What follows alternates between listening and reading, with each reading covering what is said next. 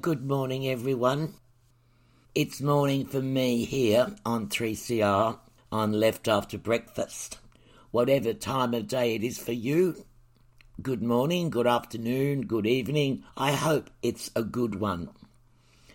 I'll be joined a little later by the rest of the Left After Breakfast team. Or I must warn you here and now that some of us aren't here. Some of us have been laid low with various complaints. But like always, this is 3CR and we carry on. Onwards and upwards. Uh, good morning. You're listening to 3CR, the only radio left. Thank you, Bagman. This is from the Bagman who's not too good at the moment. In fact, he's a bit cook. So send him all your good vibes and all those healing powers that you have within you. Get better soon, Bagman. We've all got your back. Keep smiling. And I want to be talking about smiling a little later, dear listener. But for the moment, I just want to remember, first of all, we should all remember that this time of year is a time of bushfires. And on the 18th of February in 1983, we had those, those dreadful Ash Wednesday fires. More than 180 of them, fanned by hot winds of up to 110 kilometres an hour, and that caused widespread destruction across the state. And those fires were the deadliest bushfires in Australian history until the Black Saturday bushfires of 2009, which of course were eclipsed by the absolutely dreadful fires of 2019 2020.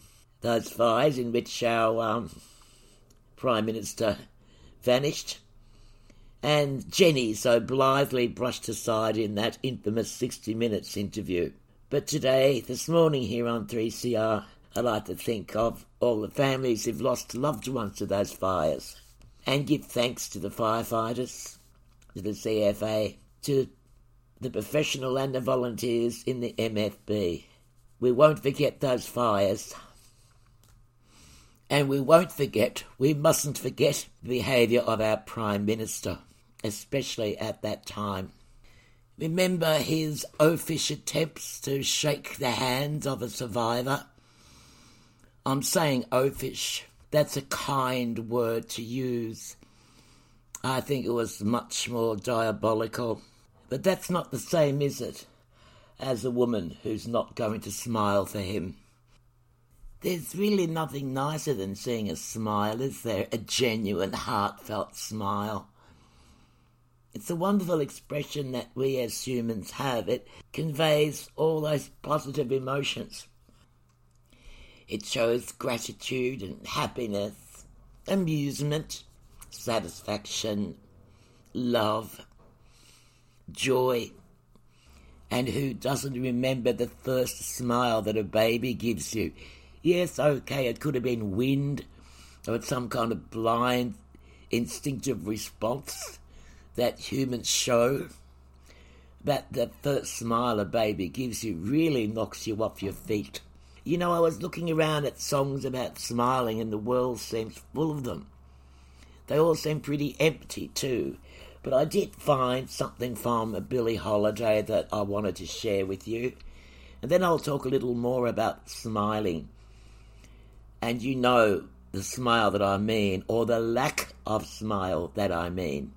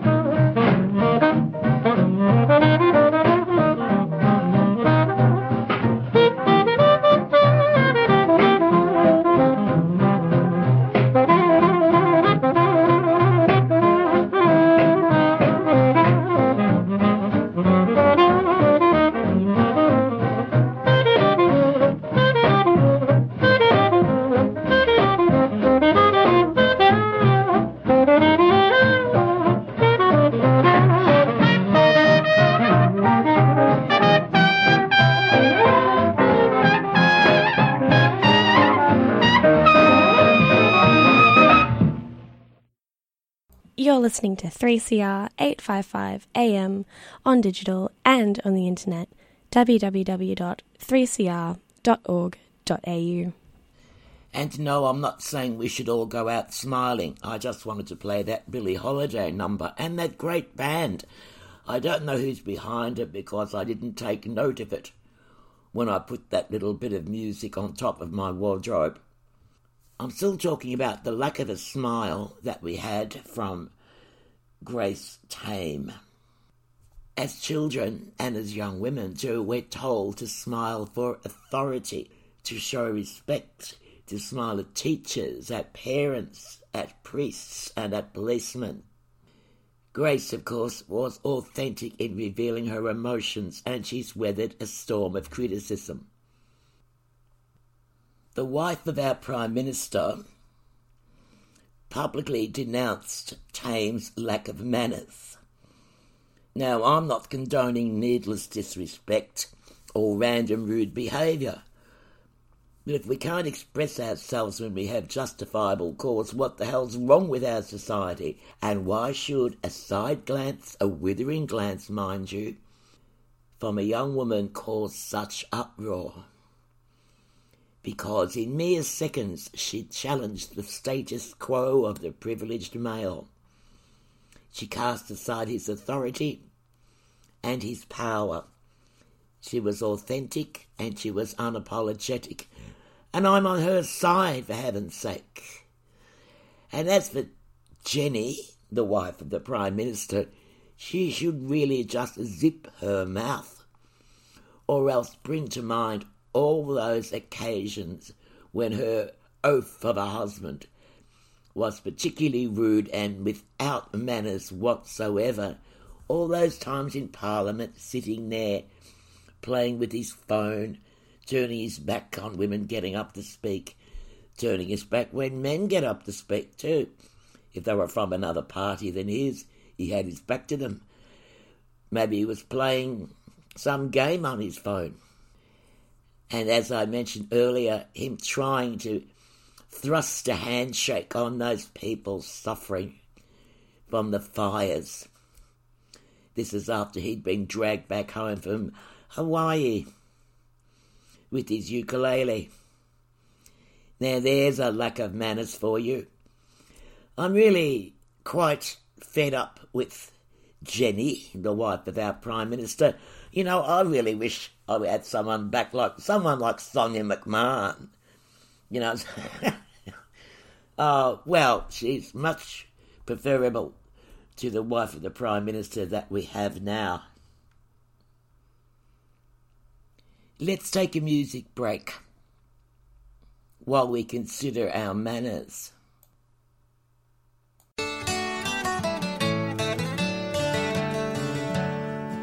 As a child I was raised on salted oats and tales of the savage past.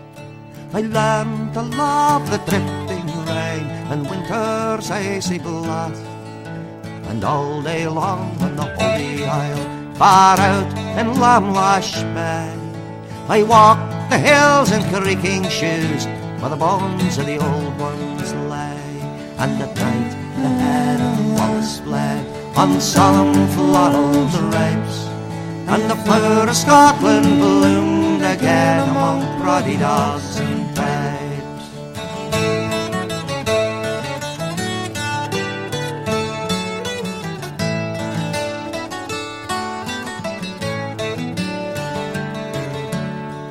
I was taught in school how Britannia's rule was forced on the Scots of all.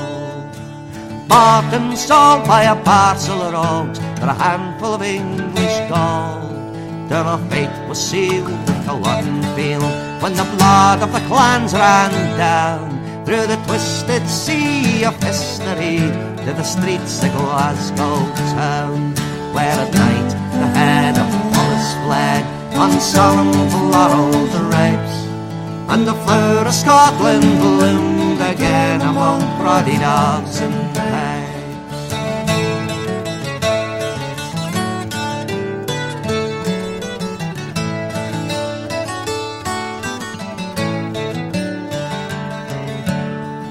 On the long summer nights when the northern lights from the sky like acetylene.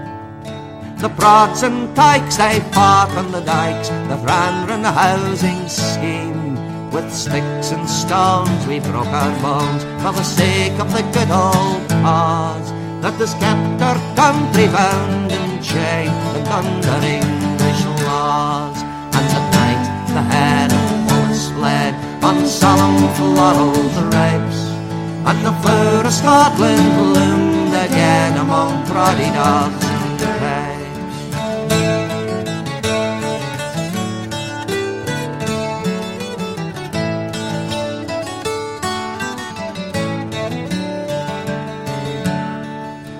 The old men lilt how the blood was spilt on the banks of the river Boyne. Three hundred years of hate and fear clutched like a miser's eye. And the Ibrox and the Parkhead too on the first day of the year. See full-grown men drag it all out again while the fans on the terraces cheer. And the night the head of Wallace bled on solemn floral drapes, and the flower of Scotland bloomed again among proddy dogs and pipes. And at night the head of Wallace bled on solemn floral drapes, and the flower of Scotland bloomed again among proddy dogs and pipes.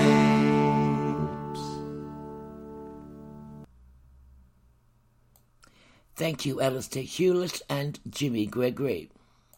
There's plenty of specialist music programs to choose from on the 3CR grid. Because music Explore the 3CR schedule online at 3cr.org.au. Oh, it makes me happy. Yes, this is our vibration. Jump alive. Check out Music sans frontières. Great voices. Music matters. The Hip Sister Hop Show. The Heavy Session. The Planetex radio show. Satellite Skies. Shindig. Sweet Dreams. Tune in to 3CR 855 AM on your digital radio or streaming live at 3cr.org.au. Let our music make you happy.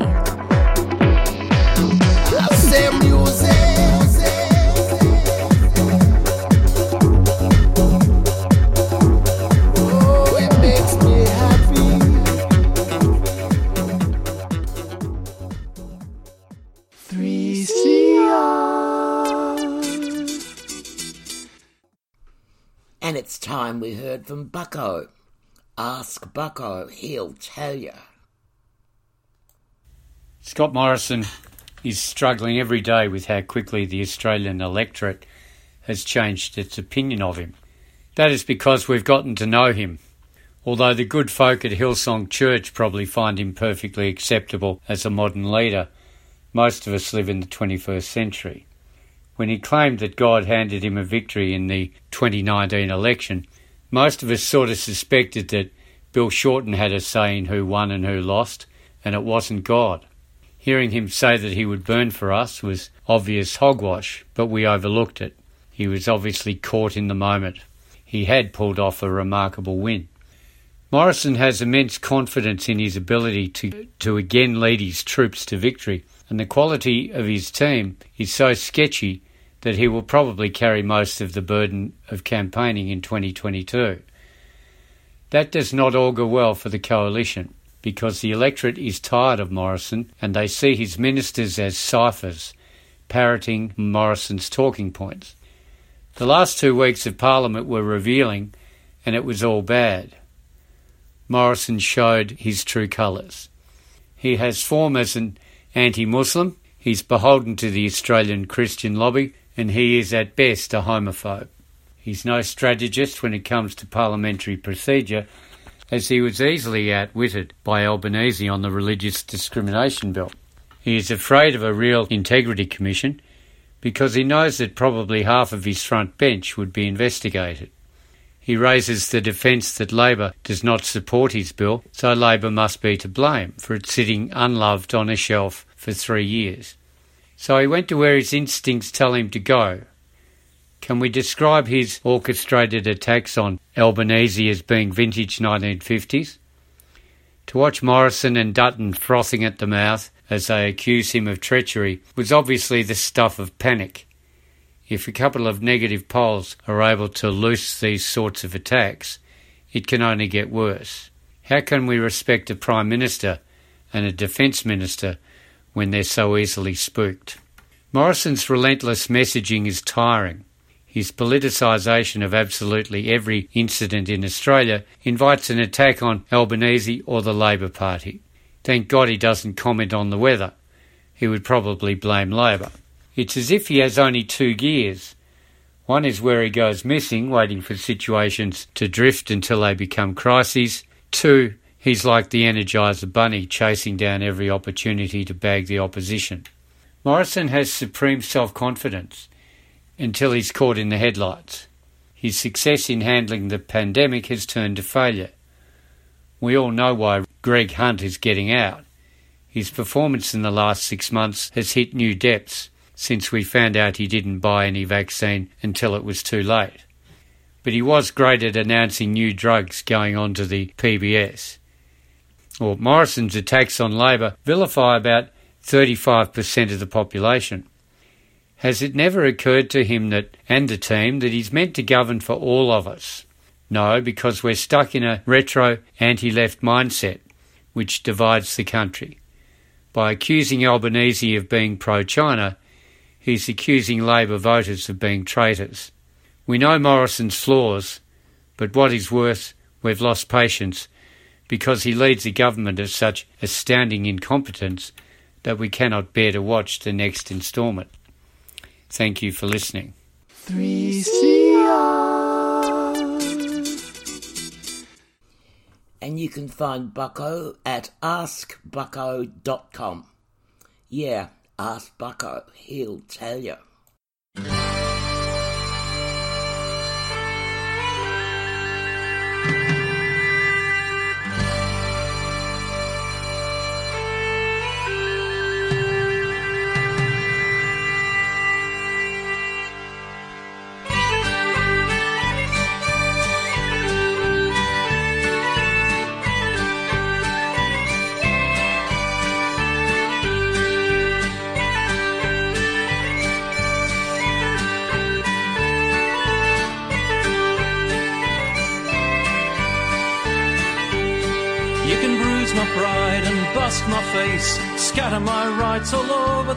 Place, and take the bread from off my plate, but you can't break me. Lock me out, chain the gates, put black shirts in with dogs and mace. I'll hold the line, won't step away, cause you can't break me. I belong, you belong, we belong to the Union. Don't count me out when I'm on the floor. We'll win again, we've won before. The streets will ring with a mighty roar, cause you can't break me. Stocks rise up on workers' backs. Profits soar while you hand out the sack. Boardroom bullies bloated and fat, but you can't break me. Australia's sold to mates offshore. Backroom deals and chunky law. This day has come, we say no more. You can't break me. I belong, you belong, we belong to the we belong to the Union.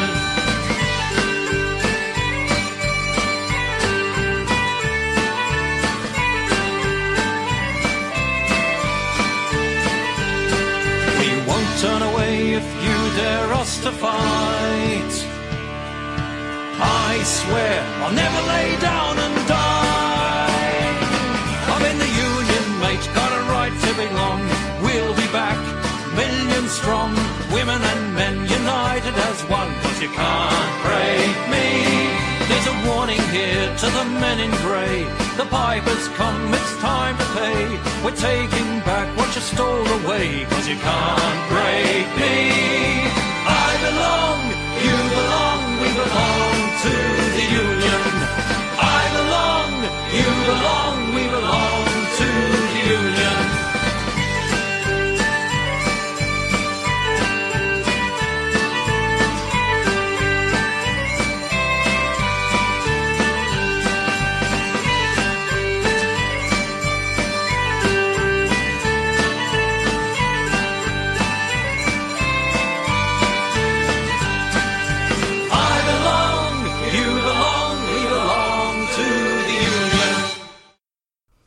And it's time for a bit of working class culture. Some poetry from Comrade Natasha.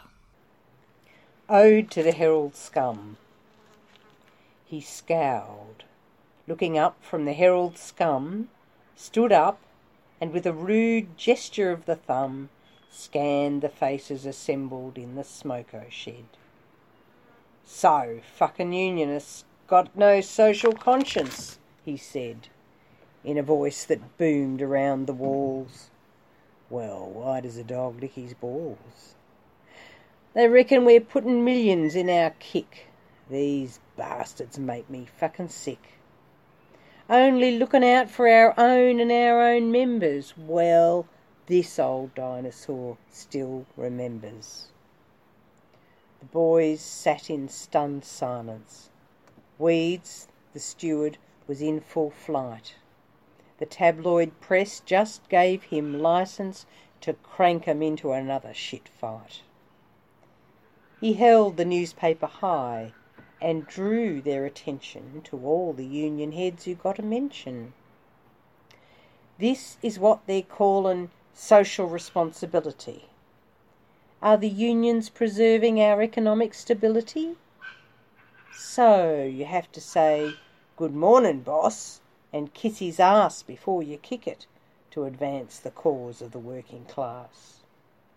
Now you have to be a shiny ass with table manners instead of thumping it in the NBA with burly blokes in t shirts and angry banners. If I've got an attitude, it's no mystery. Just have a gander at some of the history that built this country, stone by stone, from blood on the concrete to the broken bones of our forebears in the construction game. Then tell me why militant unions are to blame for the boom and bust chaos of the capitalist system and in its voracious appetite for profit. Let's list 'em. I'll take you for a cook's tour of this fair city, but I warn you, some of the stories aren't pretty. Can you tell me the Tolpuddle martyrs' names?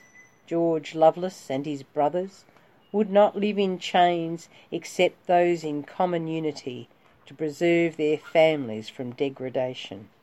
In 1834, sentenced to seven years' transportation to Australia for swearing a Union oath. This spirit made them convicts. These convicts fe- fed the growth of unionism, declaring that employers, magistrates, and parsons would not redress the wrongs that led to starvation wages and the throngs of men, women, and children in forced labour. But the Union was there as your ally, as your neighbour. In 1856, we got the call again at the Melbourne University site, where 700 men downed tools, resolving to stay out till they won the eight hour day. For like tomorrow's dawn, they cried, we won't just go away. When the rule of law is coercive, those under its yoke turn subversive. When the past instructs the way ahead, who are rebels today, tomorrow are heroes instead. We have always taken to the streets before the politicians and judges declared our battle law. I'll take you back to May 1969 when Clarrie O'Shea refused to pay the fine imposed by Menzies' penal powers.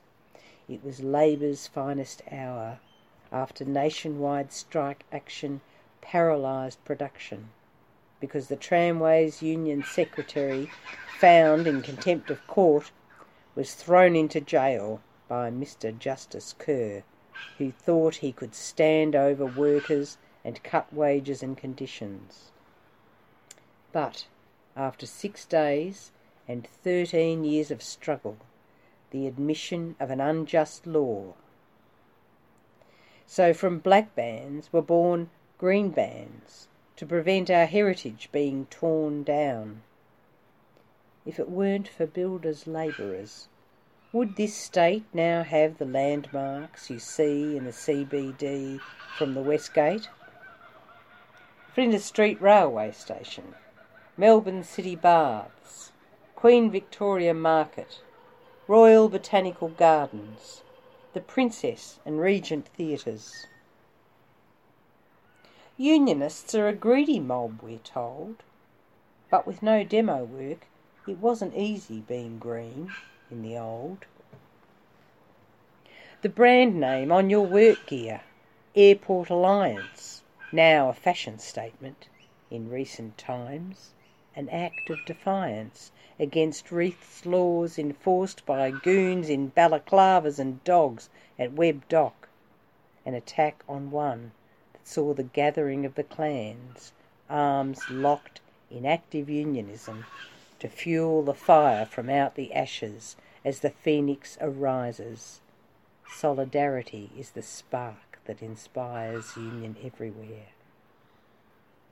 Like the barricade of Garuda, boycott Bali day after day as more blood was shed in Dili. To hold the line until I saw Xanana wave from the departure gate. I'll take that to my grave. There's no sign on the gate, only militants apply. You don't have to be a silver tongue to act in reply. It's the stewards the face of the union, not the head. That's what you butt or hold proudly when you're not in bed with the bosses, but staunch, struggling together on joint site issues like safety or inclement weather, or taking action in campaigns that are industry wide. Whatever your union, here we fight side by side. So next time you read the Herald Scum for news, don't forget your history or they'll use you, then wipe you like a dirty rag. He threw the paper like a missile between the boys in the crane crew through the dunny door. It just missed the plasterers. This filthy rag's not fit to wipe your fucking asses. You could hear a pin drop as Weeds ended his journey through their common ancestry. They sat amazed at the heritage defended in a pride of place that is this nation's history. Thank you, Comrade Natasha. Isn't she just fantastic? I really love her work. I really appreciate her poetry. Comrade Natasha, good on you. Oh, and also it's nice to hear the kookaburra in the background. You're listening to 3CR 855 AM on digital and on the internet www.3cr.org.au. A couple of quick things before I bring you some historic archival treasures from 3CR. Bernard the Magician, closing down. How sad. Part of my life gone. And also the John Curtin Hotel. Well, there you go, an iconic Melbourne pub. Facing development. Mind you, Victorian Trades Hall Council says it's considering buying the historic venue to protect its cultural and historical significance. Well, really, the issue is much bigger than just one Carlton watering hole, isn't it? Now, as I promised, some historical archival treasures. We don't have the bagman this week because he's cook, and I want you all to send him a big cheerio now. Come on, one, two, three. Cheerio, bagman. Couldn't hear you. Let's do it again. One, two, three. Cheerio, bagman. Let's hope he got that one. Here's something from the vaults of 3CR, and it's a little excerpt of the BL from the bush. I just had a thought the other day about this, um, what I call an attack on superannuation. I sort of wonder what's behind it all. I mean, the I said the IPA-led coalition government um, has never liked superannuation. They've always been opposed. They've always tried that. that they've stopped the increase in uh, payments all along the way. But now that they've you know just let everyone access it through through the hard times and what have you, but um, I just think there's more to it, and I'd just like to pose this to you that given the the prices of houses now, you can have a, a, a two bedroom weatherboard donga down in Brunswick or the inner inner suburbs going for around about a million dollars. Now, we all know that that, that house, those type of houses aren't worth that. Now, I'm sort of looking a little bit beyond this with all these um, ridiculously priced houses at the moment. That down the track a bit, which is I think's been on the back burner for a long time, is that when in the future when you go to claim some sort of a pension relief and you don't have enough super and you own your own house, what these mongrels will do is that they'll then put your house into your assets. And uh, we all know that yet your little two two bedroom uh, weatherboard dong was no way no no way near uh, worth a million dollars, but that'll go on to your assets, and all of a sudden that will eat into your availability to access the pension. So that's just something I think to keep in mind. What these this is sort of a plan. Also, uh, without trying, uh, why they're not trying to put a halt on these this ridiculous rise in price houses. It has been mooted over the years that the person's house should be uh, included in assets, at those times it was a little bit political suicide. But it's still, I think, it really is still bubbling away there on the back burner, and they will in the future look at it as an asset because of these ridiculous prices. So just something else I'd like you to ponder on, have a bit of a think about, a bit of a talk about.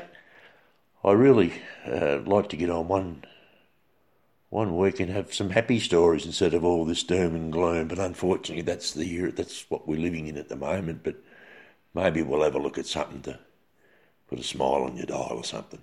Anyway, that's about it from the Beale from the bush. I'll go out in the same old way.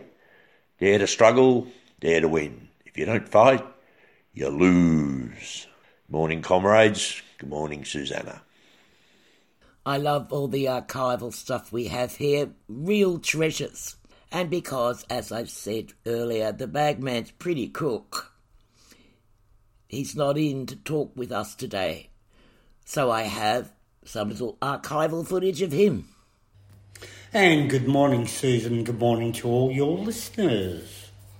Now, I just wanted to follow up from last week when we were talking about passports. Now, a passport is a contract, a personal contract between you and the government. So I went and found my uh, passport. I haven't been able to use it much recently, but I opened the front page and I read the Governor General of the Commonwealth of Australia, being a representative in Australia of Her Majesty Queen Elizabeth II requests all those whom it may concern to allow the bearer, the bearer, an Australian citizen, and here's the sting in the tail, to pass freely without let or hindrance, and to afford him or her every assistance and protection of which he or she may stand in need.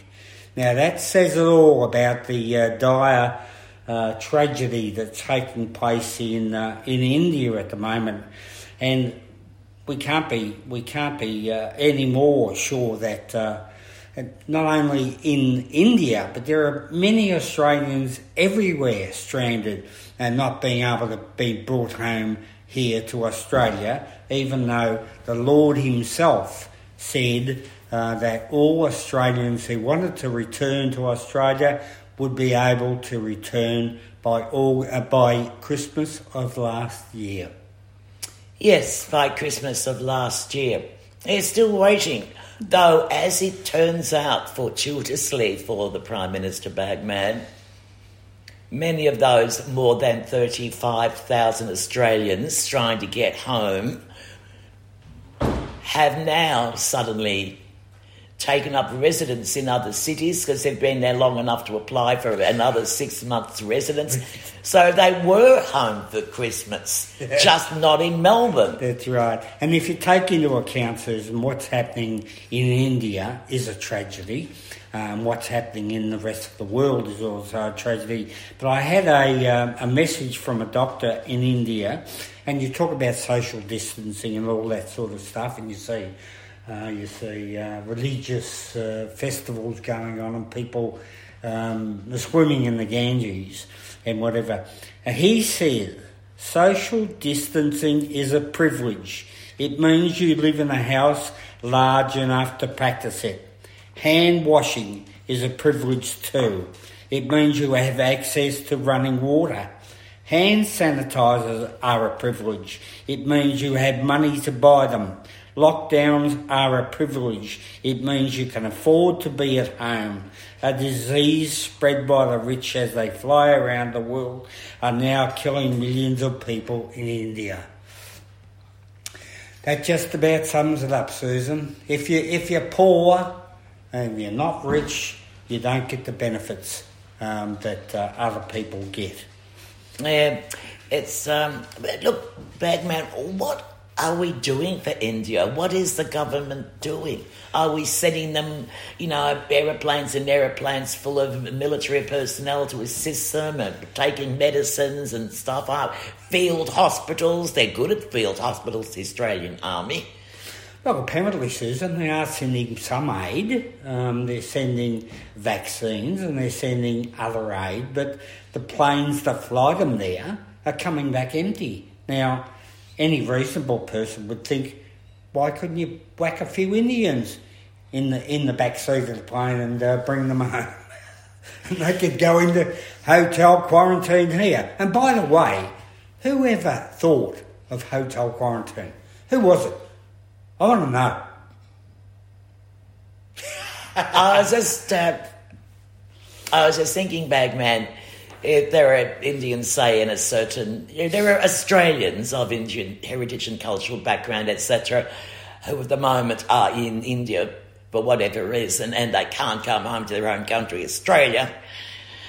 And if that's not racism, but anyway, there are some Indians there in some small community or village. All they have to do is form themselves into a cricket team.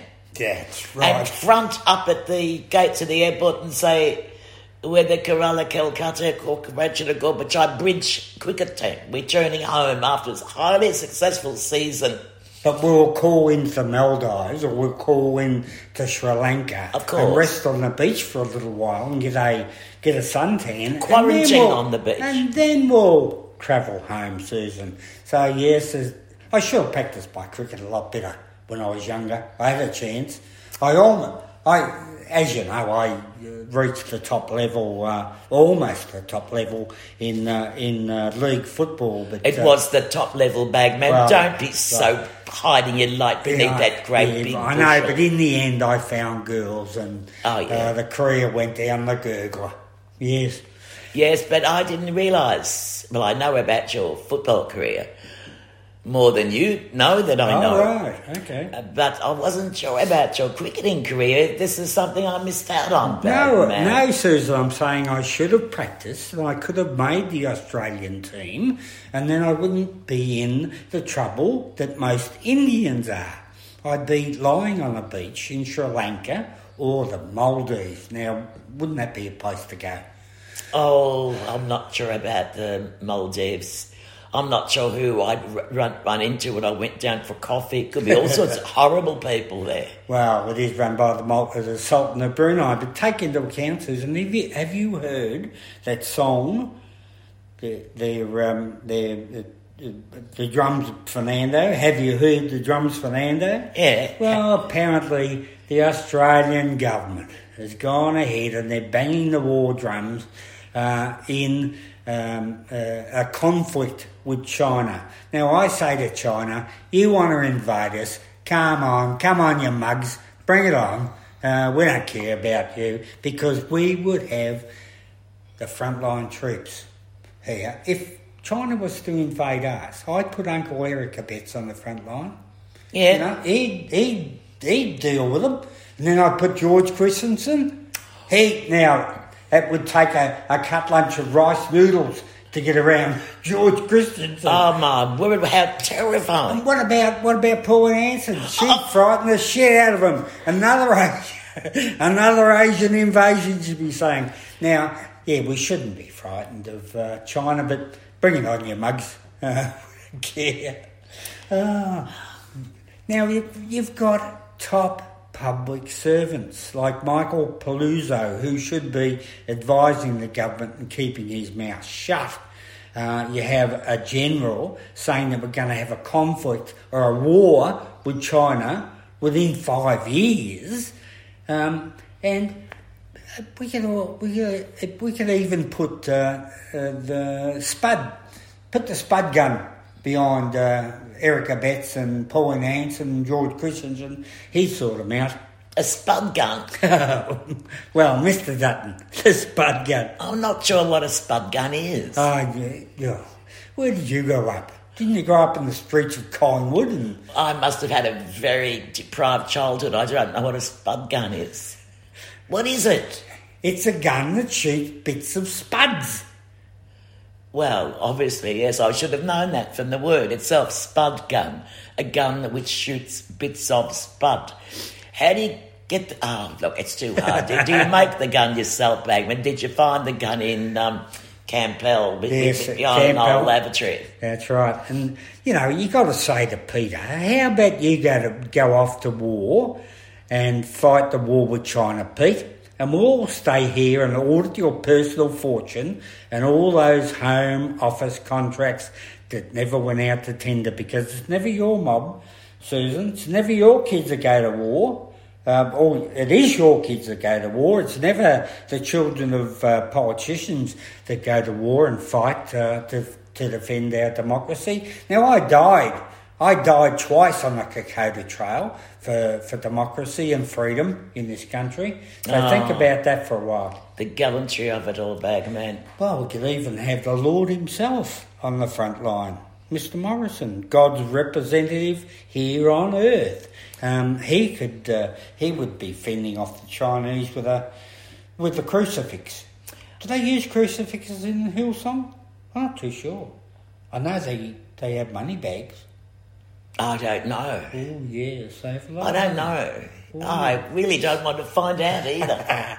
Well, Mr. Morrison uh, donates 10% of his uh, annual earnings as a tithe to the Hillsong Church, although he belongs to the Horizon Church, but it's pretty much the same. well, that's the way to go, isn't it? Get someone to be giving you a tithe of all their wages. That's right. It's amazing, isn't it, what you can find in the archives of 3CR. I brought you that historical snippet of the bagman because he's unable to join us. Not this week and possibly not next week. Because he's been a bit cook after some surgery. And while you're sending him your best, you can send me your best at heygo.com slash Susanna. And I'll take you on a virtual tour. Maybe I can take you in to see the bagman virtually. Wouldn't that be a thrill?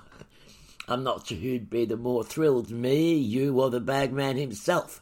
But look it up, grab your phone or your laptop, you know, or your iPad, your tablet, your phablet, whatever.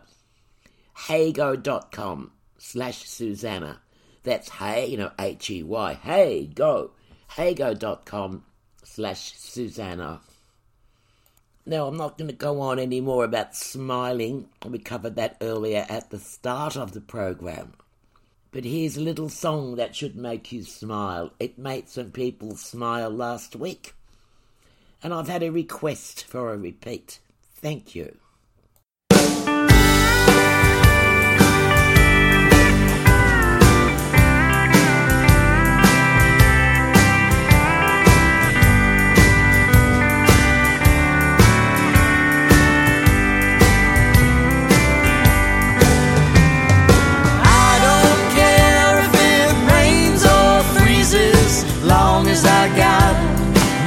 Plastic Jesus sitting on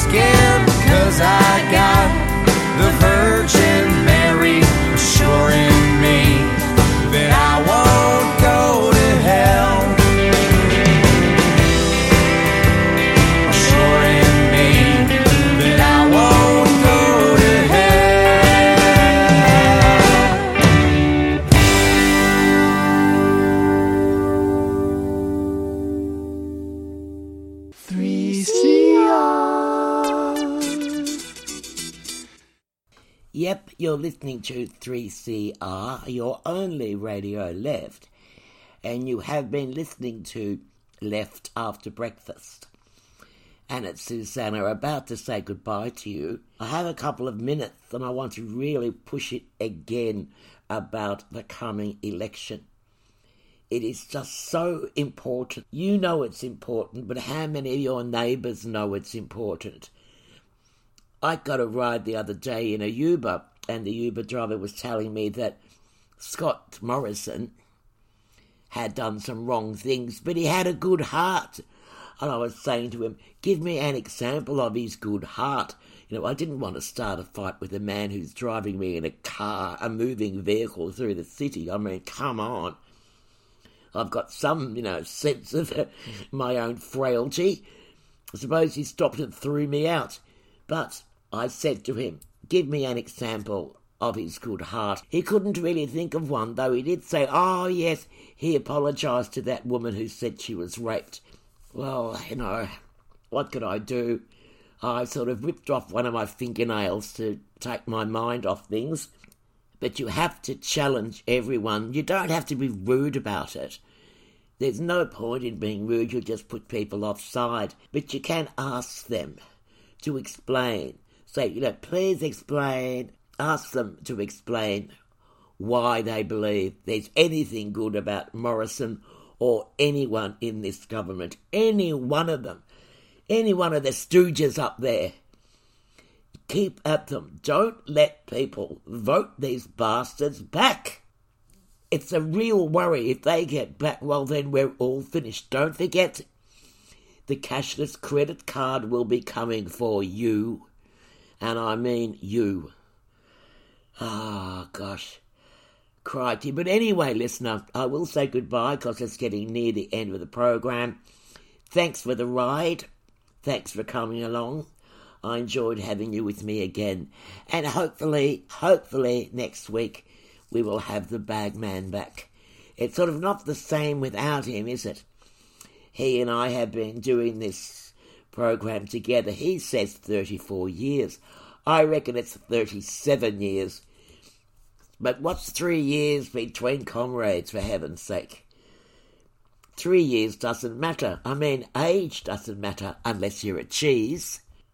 But I will say goodbye. I'll say see you later, see you around, ciao. Dare to struggle, dare to win. If you don't fight, you'll lose. Well, we can't lose, dear listener, we just can't. Good morning from Left After Breakfast.